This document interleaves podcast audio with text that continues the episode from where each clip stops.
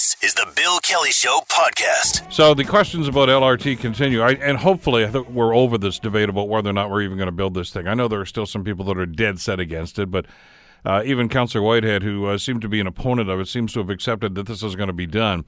Uh, but how it's being done, I think, is, is, somewhat problematic, and we need to get some answers on that. And, and, maybe there'll be some more clarity coming up this week. Joining us to talk about that is Ryan McGreal, the editor of uh, Raise the Hammer. And uh, always a pleasure to welcome Ryan to the Bill Kelly Show here on CHML. How are you doing today, Ryan? I'm great, Bill. How are you doing? Top of the world. Things are going pretty well. I, I, wish I had a few more answers to what was happening with our, our transportation problems and, and our transportation plan here in the city. Are, are you scratching your head like most of us are? Oh, uh, of course, absolutely. I mean, and it's. I think we have to remember this is a huge project. It's it's a multi-year project. You know, with a billion-dollar budget, we're not going to get all the answers all at once. This process of designing and implementing it, the answers will come out through that process. So, to a certain extent, I think we have to be patient and recognize that these things take time. At the same time, I think we need to be vigilant and we need to be pushing hard to make sure that the answers we get are good answers. I, I, just get the sense sometimes, and again, my, my uh, overarching question here is who's calling the shots here? And I, I, assume it's Metrolinx or the province. I'm not sure how much of this is political, how much of this is is, is you know done in a, in a in a business fa- fashion, and uh, you got to ask yourself a couple of things like that about what, you know some of the changes that are coming up here and the impact it's going to have on, on the downtown and the rest of the city. Oh, absolutely, and, and I mean if we're talking about sort of this um, the idea that uh, they're looking at, at replacing the two kilometer James North LRT spur. Now there's um, there's strong indications coming from the province that they're going to be looking at some kind of an express bus or a rapid transit service for the entire north south A line rather than LRT on that short stretch. And uh, and I think I mean again we have to we have to wait for an official word from the province and they haven't said anything just yet. But um, assuming that that's going ahead, I think that makes a lot of. I mean, it, it does make sense, and I think they're responding to three specific factors that have changed. Uh, number one, my understanding is that Metrolinx actually did the benefits case analysis on that two-kilometer James North spur, and they found that it was a lot of money for a pretty small benefit. You know, whereas the the benefits case analysis for the east-west line found that it was a lot of money for a big benefit, and so it was worth going ahead. I think that's the first part. The second part is that uh, you know the, you have to remember the province has been negotiating with CN and CP for access to use their uh, rail corridor rights of way. We That's right. Yeah. The government doesn't own that; those are privately owned. And uh, uh, from what I've been reading, the negotiations with CP have been going a lot better than the negotiations with CN. What that means is that we will actually get all-day two-way GO train service to Hunter Station before we get it to the James North West Harbor Station. So originally, the reason the province insisted on a spur line to the West Harbor was because they wanted to ensure that LRT connects with regional transit. That's their regional rapid transit strategy, and they want to make sure everything is connected. But if they can't actually get all-day GO train service to uh, to West Harbor anytime soon, then and, and if they can get it to the Hunter Street station, then the focus shifts to okay, so now we have a direct connection from LRT to Hunter Street. And so they're looking at building a high quality pedestrian boulevard along Hughson Street between Gore Park and the Hunter GO Station. So it'll be a two block walk between the two. That's close enough that that's effectively a connection. So then now the, the, the sort of um, strategic uh, push to have LRT connect with the West Harbor has been reduced. And then the third thing I think is that they realize that there's an opportunity politically here to give a direct benefit to a larger cross section of the city. And I, you know, I think for a government that's sort of embattled as they are right now, I think that makes a lot of sense. Well, sure it does, because you know the hue and cry that we heard from a lot of the counselors and, frankly, from a lot of people in community. Well, what's the benefit to the mountain? What's the benefit to this area, to that area? Uh, I, th- I think if this is what they're going to do is go up to the airport, that answers that question. Oh yeah, I mean you you can certainly make the argument, and, and I have been making the argument that there are there's an overarching benefit to the city as a whole by increasing the economic uh, productivity of the lower city by increasing the amount of tax assessment that you get. But it's hard to, to see that and to feel that. The other thing that I was going to that I would that I would argue is that the plan has always been that we're going to build a B line, you know, running east west, an A line running north south, and then three more rapid transit lines serving the entire city. So this has always been the kind of first phase of a long-term project. So it looks like they're building the first phase and they're starting to work on the second phase at the same time. So I just see that as an acceleration of plans they were already doing, and that's a good thing. Well, and if you look at the way other communities have done this, and Ottawa springs to mind, uh, Ryan, uh, they did their rapid bus system before they got into their LRT. I mean, that was in place and, and very effective for a number of years as, as kind of a precursor to the LRT line that they're, that they're just finishing off right now. So uh, we, with the, the north south section, are really kind of following that plan, I would think. I think so, yeah. I mean, when you look at the east west line, you look at the kind of ridership that's on there now, there's already strong enough ridership to justify LRT. The north south corridor, and, and part of the reason for that is that the city has been running an express service since 1986, and there are a number of bus routes that all serve that corridor. So something like 40% of the entire ridership of the of the Hamilton Street Railway is on that uh, that east-west LRT corridor. So the ridership is already there to justify that big fixed investment. We need to do sort of what we did in 1986 with the B line and start actually building up that ridership on the A line and incrementally grow it up to the point where a full LRT makes sense for that one as well there are some ramifications to this, and Paul Johnson, uh, of course, who's heading the LRT project for the city here, uh, revealed one of them the other day that that I, I, know a lot of people found troubling, and that was the possible elimination of some of the bike lanes downtown to uh, to basically accommodate some of the, the traffic that's going to spill over because of the construction on this street right now. Are you concerned about that? I certainly am. Yeah, absolutely. I, I had uh, I had a meeting with with Paul, and we, we discussed it a little bit, and uh, certainly I expressed uh, my frustration that you know what we're looking at doing with LRT is reshaping how people choose to live and travel around the city. And so if you sacrifice too much of what makes an LRT, you know, walkability, bike friendly downtown successful in order to maintain the status quo of having most people drive in cars for most trips, you're really going to undercut the success of the LRT system and uh, you know, so that's so that's that's that's disturbing. Now, one thing that was encouraging is that Metrolinx um, and and Paul have confirmed that they are committed to making sure that uh, the cycling infrastructure we end up with is at least as good as um, and preferably better than what's there now. So they're looking essentially at coming up with um, you know what amount to um, sort of construction detours for bikes which uh, you know I see that as a step in the right direction because traditionally, if a bike lane was being interrupted for construction work, it was just gone. To say, you know what, this is real infrastructure and we need to provide detours, that shows that they're taking cycling seriously as a legitimate way to get around. Jason Thorne, who is the uh, the manager of planning and economic development for the city, actually just tweeted a couple of seconds ago. He's uh, referencing a study that was done about uh, the uh, the most efficient and, and I guess highest usage of uh, bike share programs in the United States. Uh, and there's some numbers here. And actually, if he says if you were to inject the SOBI program in Hamilton into that, we'd be eighth on that list, which is pretty impressive. Uh, considering it hasn't really been in place as long as a lot, of, uh, what a lot of other cities have done, and you'd hate to see that that, that network get deconstructed at this stage. What I think we're looking for here is enhancements, aren't we? Absolutely, yeah. I mean, I, I hope that what we end up with is significantly better than what we have now. I mean, Hamilton's uh, cycling network, you know, and you and I have talked about this in the past. It's pretty underwhelming right now, and the the the city's uh, timetable for implementing it is even more underwhelming. You know, we're looking at 60 years to build out a fairly minimal network, plus giving councillors the right to veto projects in the ward. So, you know, I think if the city is, you know, we can't turn around and be too critical of Metrolinx for trying to accommodate our demand that traffic, you know, vehicle traffic not be too heavily impacted. But then we're not actually investing money in building our own network. So I think we need to uh, we need to take some responsibility for that as well. Well, absolutely. I mean, city council talks the talk, but they haven't walked the walk when it comes to the bike program. I mean, and and SOBI's been a success, but I mean, I, I council can't take all the credit for that. You still need a trail your system here. You need a network, and they they haven't done what they're supposed to do, basically because they've underfunded the program for a number of years now. Oh yeah, and you know, and I've done some. Uh, one of the wonderful things about the SOBI system, about the technology they use, is that it actually tracks the routes that bikes take. You know, so it's not you know with the sort of the the Bixi style system, you uh, you you unlock your bike from one hub, and then you lock it into a different hub, and the system can only see where you took it out and where you put it in. But with uh, SOBI, the bikes are actually fitted with GPS devices, and so you can track the routes that they're taking. And uh, you know, so in the analysis that I've done um, I found that the, the routes that had the highest level of SOBI ridership are the routes that have the best cycling infrastructure. So the Cannon Street cycle track, where it's a protected two-way bike lane running on a long corridor, lots of use there. Main Street, where there's no cycling infrastructure and there's five lanes of roaring traffic, not so much. What about uh, the? Uh, I, will I'll throw the word in here, although I, do, I don't agree with it. The controversial uh, install uh, on Charlton and, and Herkimer are they do are they are they being used? I, I...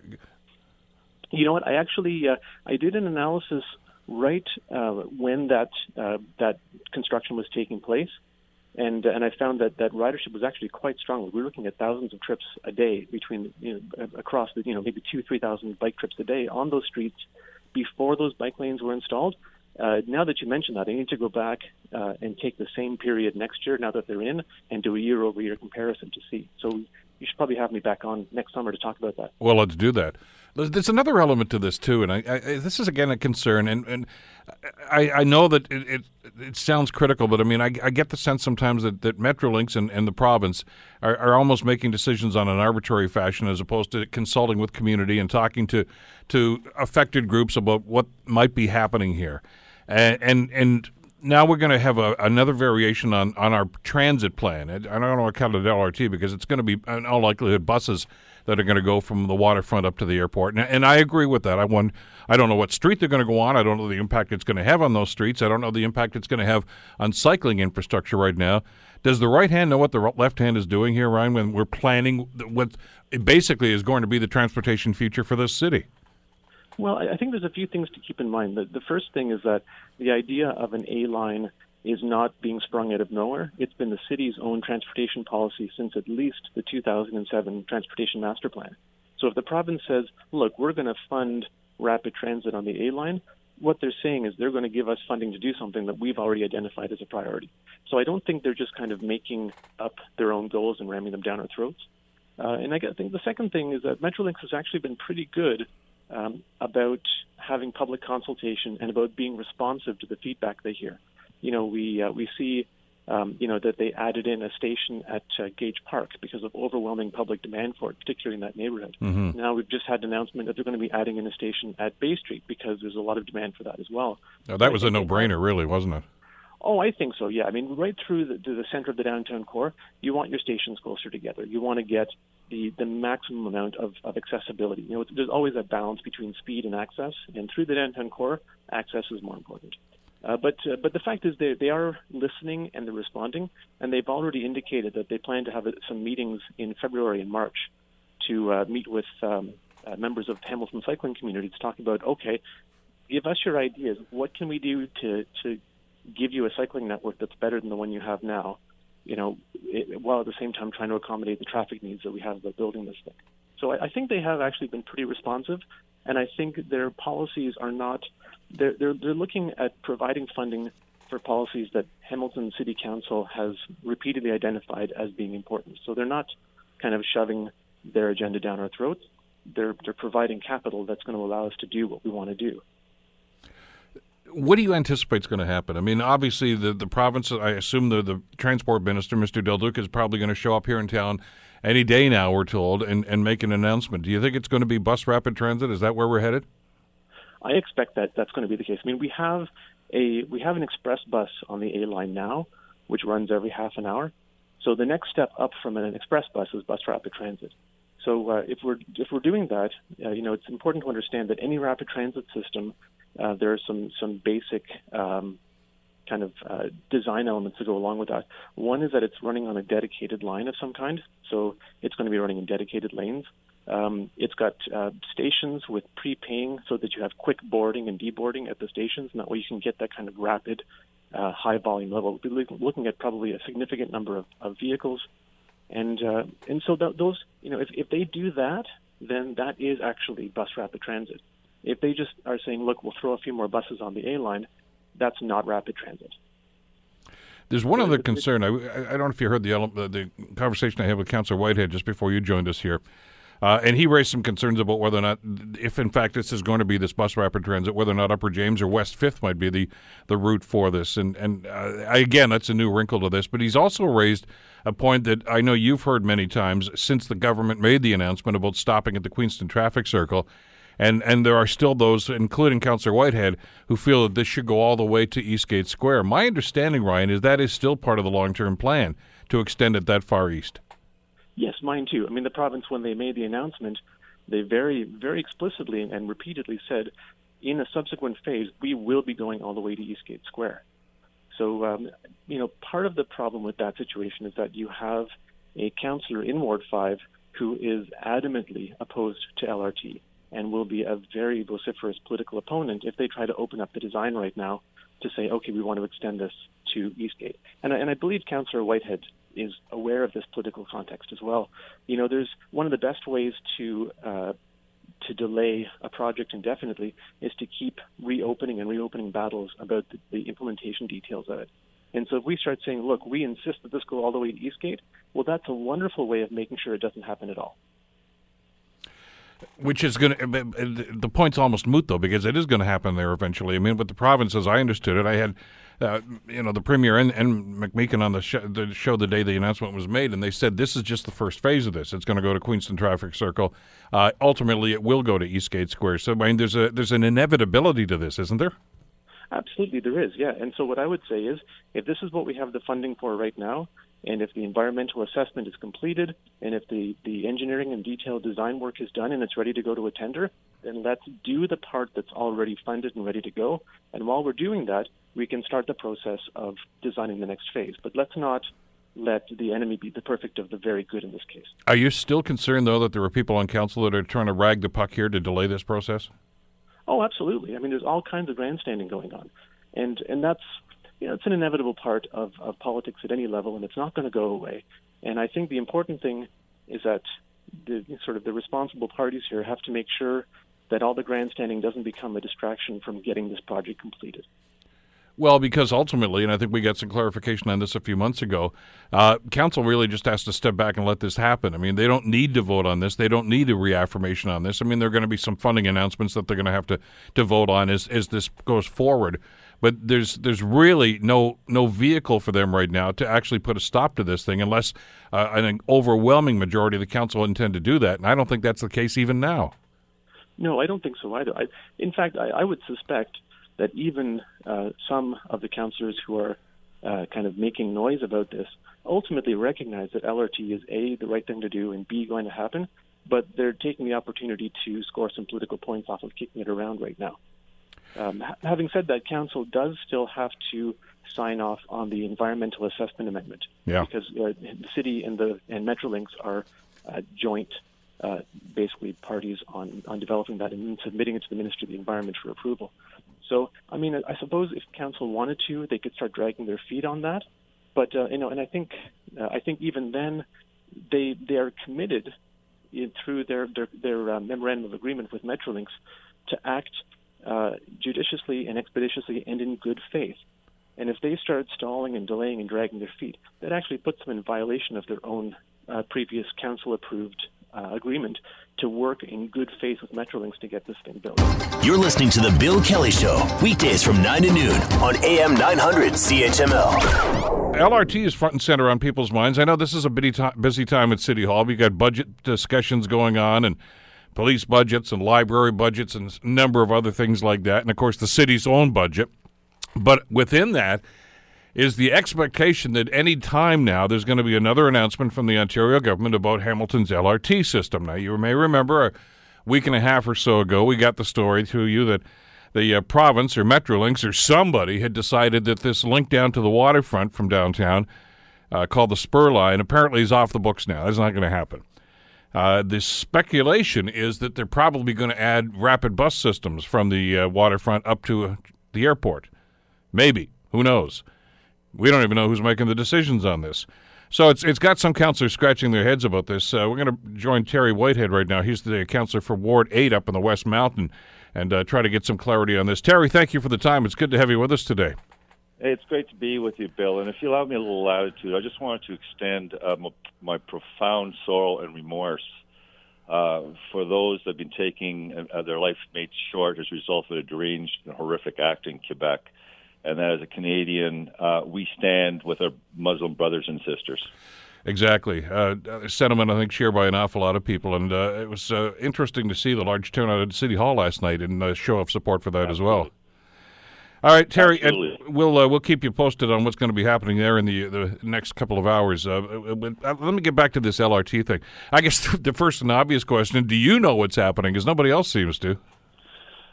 Uh, I probably uh, feel like a mushroom right now, so I'm not sure exactly uh, uh, what the analysis is, what the assessment has been done, how they arrived at the uh, uh, this juncture. Uh, um, clearly, uh, I, I'm intrigued by the fact that there's an opportunity to enhance uh, a linkage uh, to the mountain, to the burbs, to the uh, GO station uh, but it's very short on details and how we arrived at this situation. Well, and I like the idea too. As a matter of fact, I, I thought the the idea of the spur line when the premier announced that, uh, when she made her announcement of McMaster, was interesting because I thought, well, that's the first step. You know, because I wanted it to, to to eventually happen. You know, that link to the waterfront and all the way up to the airport. So that's good. I like that. But I guess the other question is at what cost? because now we're starting to hear stories that well they're going to have to eliminate some bike lanes they're going to have to widen traffic lanes and uh, we're not sure exactly what's going to happen with this uh, announcement uh, at the same time too so you you guys are getting a very cloudy picture on this issue absolutely and i want to make it clear to your, your listeners uh, I, and i've you know made this comment to the mayor uh, regardless of the uh, talk about A line, I'm not letting the province off the hook, nor do I think the A line should take priority in a billion dollar expenditure on the LRT line. And what I mean by that is clearly from every study I've read, and and and especially on the uh, alignment with the burbs on, on a north-south route, uh, this route on LRT should be going from, at the very least, McMaster to Eastgate.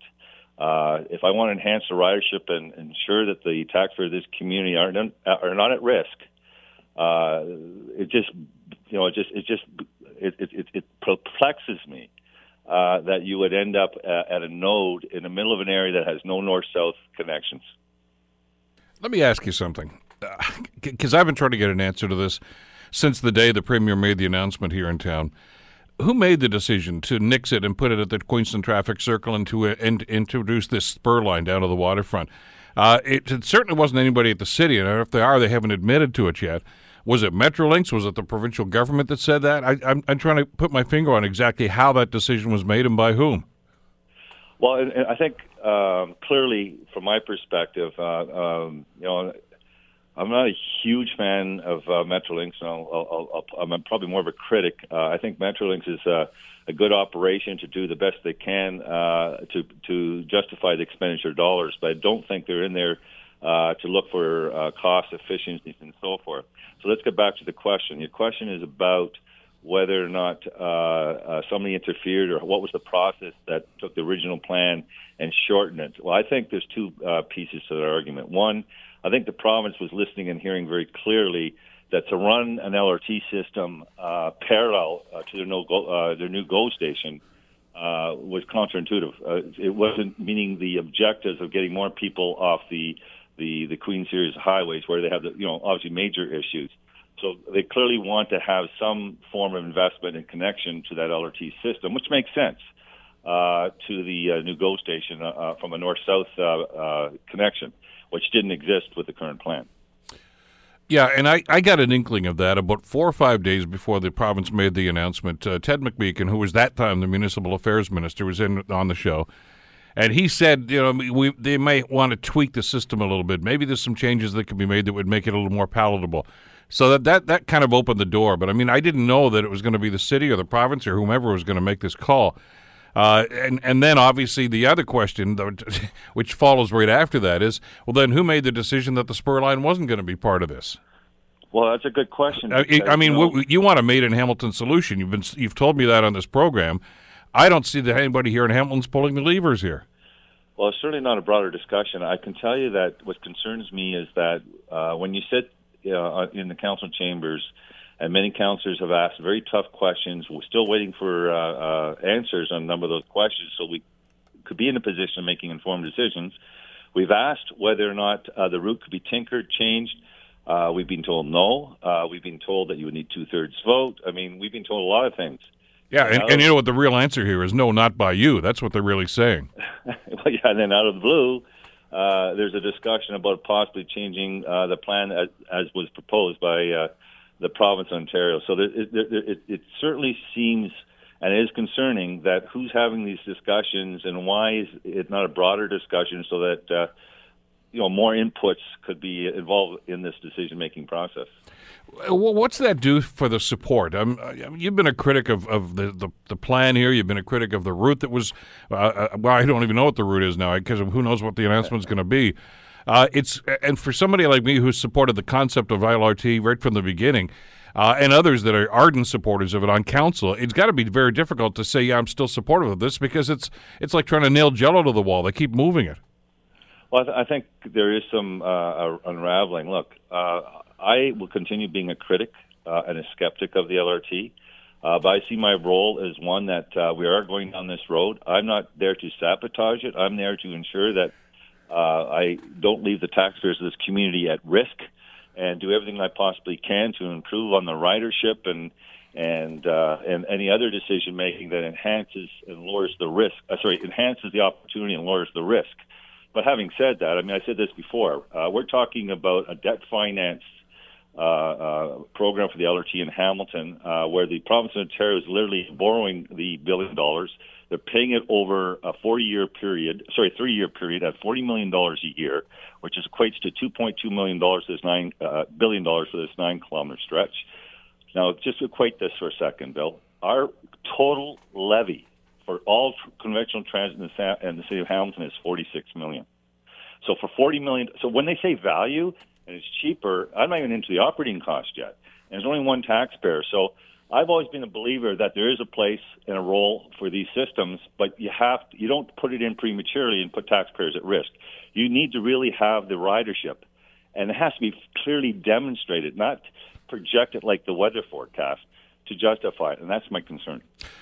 So where are you on this now? I, I mean, you know, there's been some things that I, I, I, like the idea. By the way, I know you guys just uh, council that is uh, endorsed the idea of a stop at Bay Street. That only made sense. I'm surprised there wasn't one there in the first place. Uh, you know, with the Coliseum there and Absolutely, Hamilton Place yeah. and, and, City Hall just up the street. I mean, people I probably want to get off and get on at that point. It would only make sense. So that's good. Mind you, there's an added cost to that as well. Is there a concern on council right now, Terry, that that that you guys are going to run out of money? Because I mean, the announcement is I'll paraphrase what the premier said: up to 1.2 billion dollars. Uh, with all the, the, the fine tuning that's going on with this right now, are you concerned that you're, you're going to run out of money and this is going to be half a project or three quarters of a project?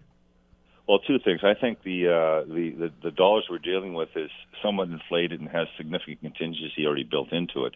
Uh, secondly, I believe that, uh, and we heard very clearly that if there are any concerns or issues as they go down the road towards implementation, then this project will be scoped, meaning basically they will change things to bring it within budget, and they certainly has that. They certainly have that flexibility as well.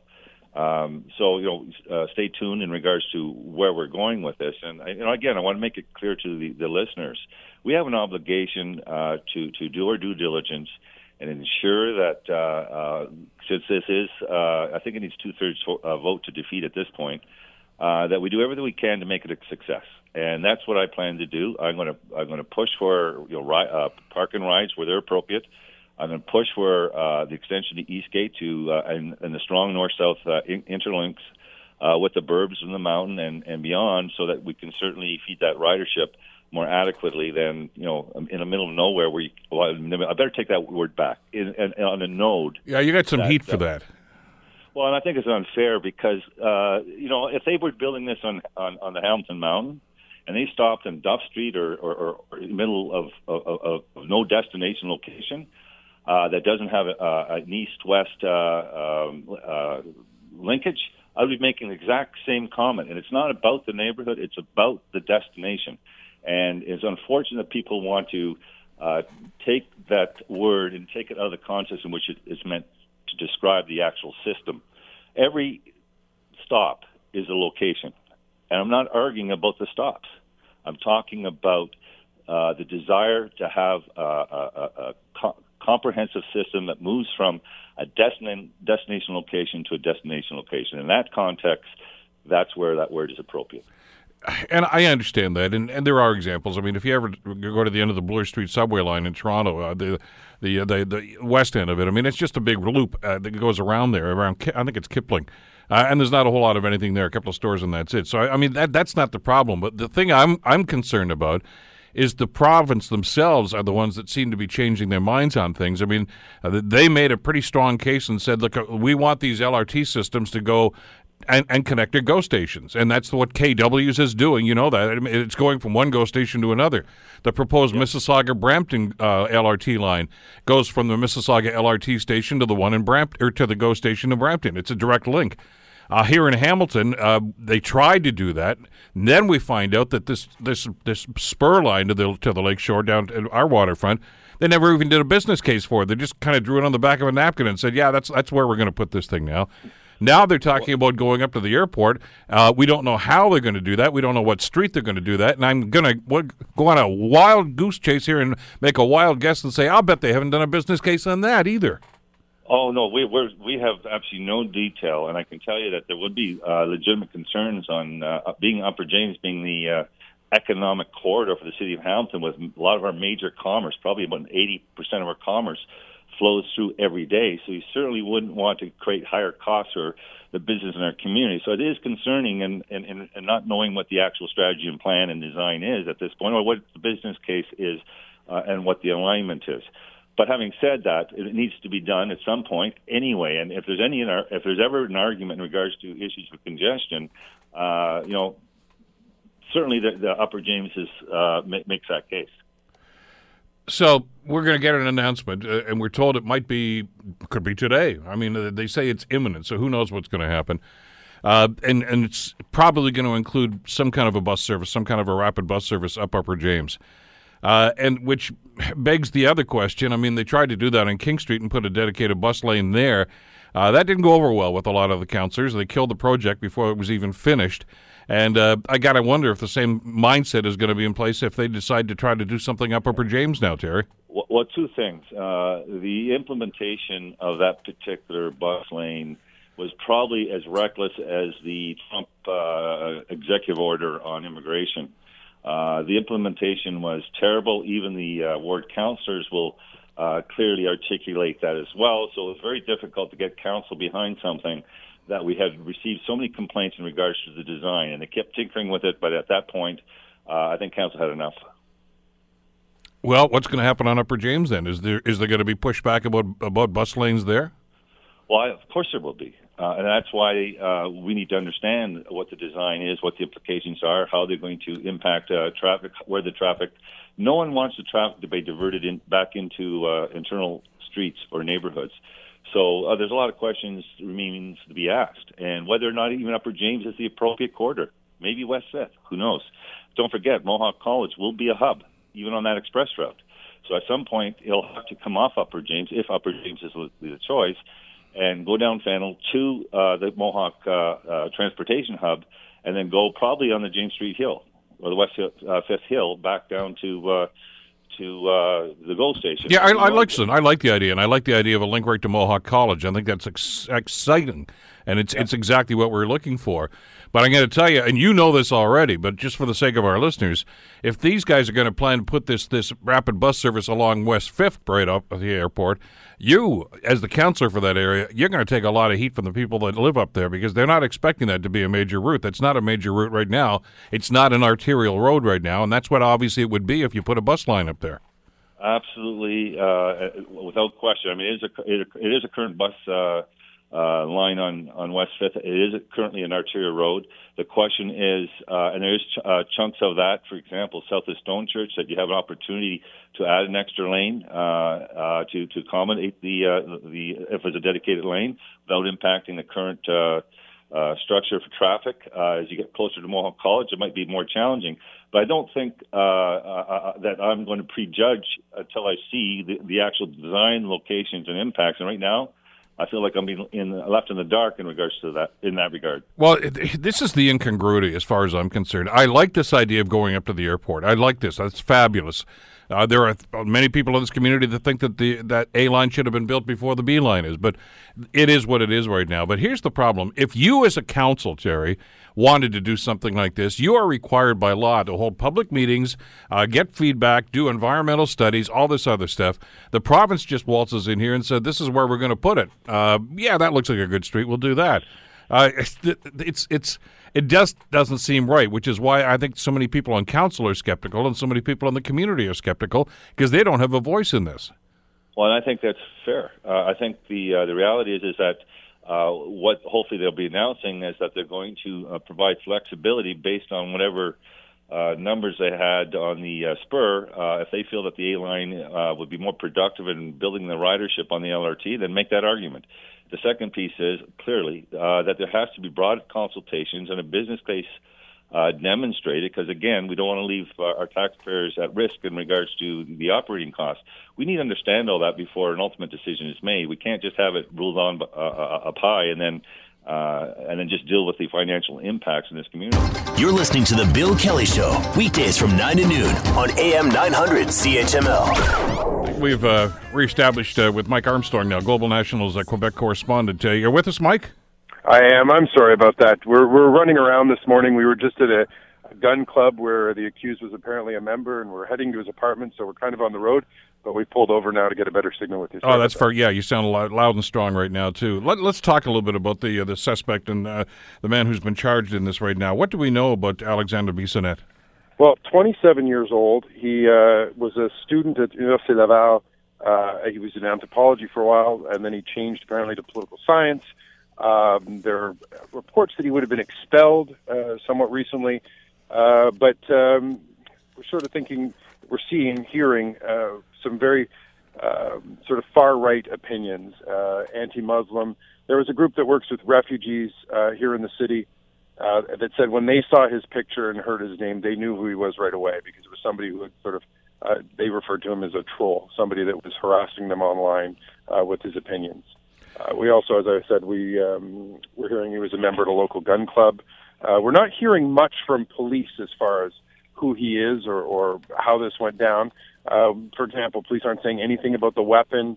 Uh, they're basically giving us the time that the 911 calls came in and and how he was taken down, which in itself is an interesting story. Um, 8:10, so 15 minutes after the shooting, he would have called, allegedly according to police, he would have called 911 explained who he was, what he'd done, said he was armed, and said he was pulled over on the sh- shoulder of the sort of uh, emerging lane to a bridge about 15 kilometers from where the shooting had happened. And he waited for for police there and gave himself up.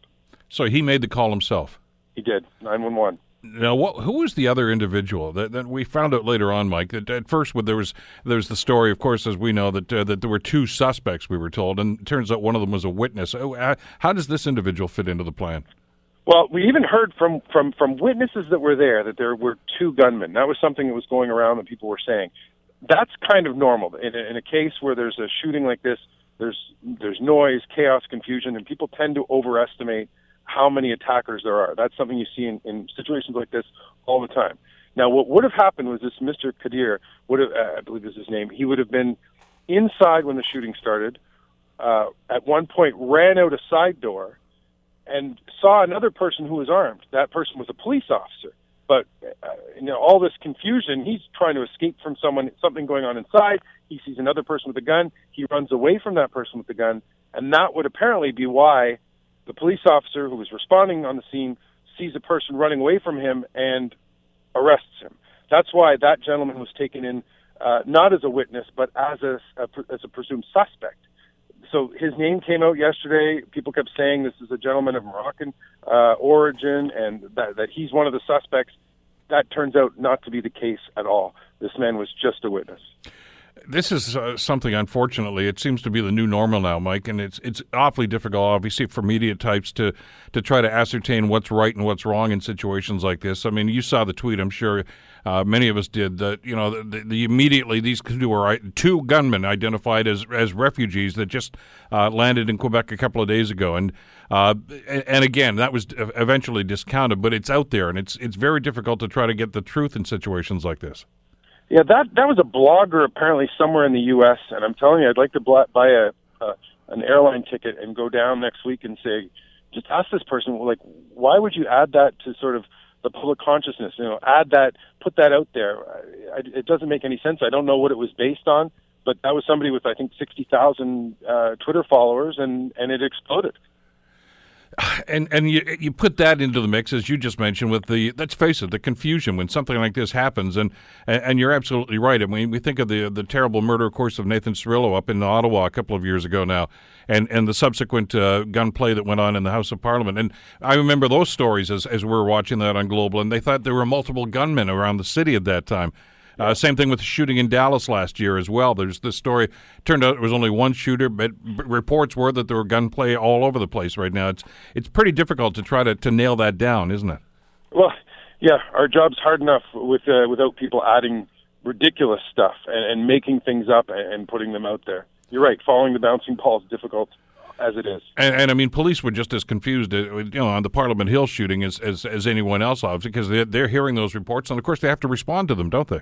Yeah, and even uh, that Nathan Cirillo, uh, when that happened at the War uh, Monument in Ottawa, there are echoes, uh, and plus the the shooter actually moved. Like so, people thought there was more than one person for sure, and it's understandable. It's chaos, it's confusion, um, but that's why you, you sort of beca- it might be one of the reasons police don't give more information. But at the same same time, sometimes if they did help us out a little more, uh, instead of protecting all the information. That's how it feels sometimes, like they're protecting all the information and not saying anything. Well, and again, because there is some pushback I know from uh, from the, some media circles and certainly on social media yesterday, Mike. That you know why aren't the authorities giving out the names of the suspects? Well, clearly they wanted to find out exactly what was going on. As it turned out, there was only the one shooter, but you know we were still going with that old information that there seemed to be two at that time.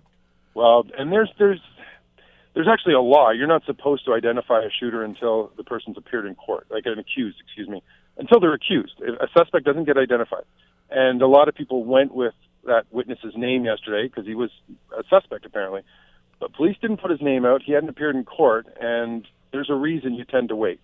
And we saw a good example of it yesterday.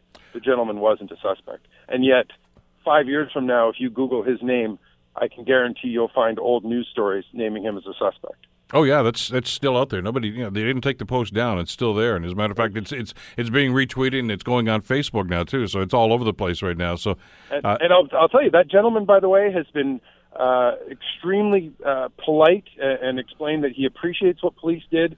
They handled him uh, nicely. He understands why he was arrested uh, because he was running away. He he has uh, been very unselfish uh, about the whole thing, very uh, understanding, uh, perhaps to a fault, and he might not realize that years from now this will still this may still have an impact on his life. Mike, who's doing the investigation right now? Obviously, Quebec police responded to this. Uh, Quebec City Uh, who else is involved at this stage? Uh, the easiest way to answer that, I think, is everybody, because uh, Quebec City police are here, provincial police are here, Montreal police are here helping out, and the RCMP also is taking a sort of an. Uh, uh, I think overall, uh, the, the the investigation at the top of the, the chain of command, I think they've taken over because this is seen as a uh, obviously uh, terrorist act. Is this? Uh, it's interesting that you use that terminology because that's what Prime Minister Trudeau used, what uh, Premier Couillard used yesterday, and a number of other, uh, uh, you know, elected officials, public officials mentioned. But in the charges laid against uh, Bissonnette at this stage, there's no mention of that, is there? No, charges can be added later. That's fairly routine and uh, the the uh, crown prosecutor did talk about that yesterday and said, you know, just because this is the these are the charges today doesn't mean these are the charges uh, when he when he finally goes, gets to court. There could be more. Are, are they looking at this as a, as a one off, or is there concern that, that there could be other people involved, other other elements to this? Police have said that they right now have no uh, information that anyone else is involved in any way. Uh, but I would imagine that every single person this person knows and hangs out with is getting a knock at their door uh, yesterday, today, and as the week progresses. When you peel back the layers on this, where does this investigation go? I mean, we know a little bit about this guy. The information you just gave us a couple of minutes ago, but his uh, his university and, and where he worked at blood services and things of this nature too. But uh, the, the, story we heard yesterday, Mike, that uh, that we saw in Global News too, is uh, again the, clearly there seems to be some right wing and maybe extremist leanings uh, on B- part even before this. But they they all seem to point to to the visit of Marine Le Pen from uh, from France uh, to Quebec City last year, I guess it was. That that seemed to be a, a turning point for this gentleman, for this guy. Mm. Well, uh, uh that's obviously police are going to be going over all of that. There there are several groups uh, in Quebec City that have been somewhat public in recent years, uh, more and more so actually, with marches and saying it's with a they say not an anti-Muslim. They they just don't want Muslims here. Just ugly, ugly groups. And uh, yesterday, actually, some of those groups were going online and uh, spinning conspiracy theories, saying that Muslims were behind it. Completely ridiculous stuff. Uh, and I would expect those groups, if if uh, he's had any contact with them, they'll be contacted by police. Well, we know Le Pen by name anyway, because uh, they, again, the, the, the comments that were made during some of the terrorist attacks that happened in France last year, in Nice especially, uh, about Muslims and about uh, about uh, radicalism and, and, things of this nature. So it seems as if her, those comments would certainly resonate with uh, with somebody like Bissonnette, who certainly had a an inkling towards that direction anyway. Absolutely, and then there's the other situation. There, there's a lot of uh, uh, talk radio here um, is very strong, actually, in Quebec City, much more so than than Montreal, um, but very, very strong views. Uh, the, the word it's usually usually used to describe it is radio poubelle, which is sort of a radio trash can. Uh, and it, the Muslim community, some of the members that we spoke to yesterday said those people. Actually, there's another gentleman uh, who's being quoted today, um, a security expert, saying that those radio stations have blood on their hands. That's that's how ugly it's gotten. Um, that that the sentiment, the anti-refugee sentiment espoused on those stations at times, uh, is pushing people sometimes uh, this far, perhaps. Well, let's talk about that in the context of what happened. I mean, you, as you cover you know, that, that, province, of course, we're global, Mike. Uh, you know, we we can talk anecdotally about you know the niqab debate and some of the legislation that's been proposed, and it, it seems oftentimes from from our standpoint here in Ontario, in Southern Ontario, anyway that uh, that the, the politics and the mindset is, is is more of, of what the French government is doing as opposed to what the Canadian government is doing with, with immigration and with refugees. Well, at times it might seem that way, and and I would say that the you know France is is looked at in in the media more than in the rest of the country. Absolutely, and and so some of the uh, the problems that France has had in recent years, some of the uh, I, I covered Nice, um, and mm-hmm. it's kind of strange because I've never actually it seemed strange yesterday, actually. To, I was in Nice. Uh, I covered Bataclan and, the Paris attacks when Canada reacted to their problems, and then yesterday it was the opposite. It was seeing the Eiffel Tower dim its light, lights for our provinces. Uh, rather strange, uh, kind of upsetting, actually. Um, so France, yeah, the, the, Le Pen is much more of a household name here in Quebec uh, than uh, she would be in the rest of the country. What about security with with what's happened here? Not just with this particular mosque, but uh, but what's uh, what's the reaction been, and, and what what measures have been taken now to, to try to obviously uh, avoid something like a recurrence of this or a copycat or anything of that nature? Yeah, police are saying that they're going to have extra surveillance at mosques uh, across Quebec. Actually, uh, mosques are actually going to be looking at how at their own security. Uh, this cultural center, Islamic center, yesterday day before yesterday, had uh, the doors unlocked actually while they'd be praying. Um, they would lock the doors between uh, prayers during the day, but then when it was time to, uh, for, for prayers, they would open the doors for half an hour. People would do their praying. The, the doors would be open the whole time, and then they'd close after everybody left. That's, for example, another thing that the, the people from the mosque were saying. Obviously, when we reopen, that's not going to be the case. We're going to be locking the doors, and it's, you know, there's no time when you're more vulnerable than when you are sort of back to the back to the door praying, and that's how these people were were killed, literally at their most vulnerable moment. Uh, we spoke to a woman yesterday uh, from the community who was saying uh, she was maybe perhaps justifying it actually in her head in a, in a strange way, trying to make it feel better. But she said they were, at least they were killed while they were closest to God as they were praying. That's kind of a nice way to think about it. You're listening to the Bill Kelly Show weekdays from nine to noon on AM 900 CHML.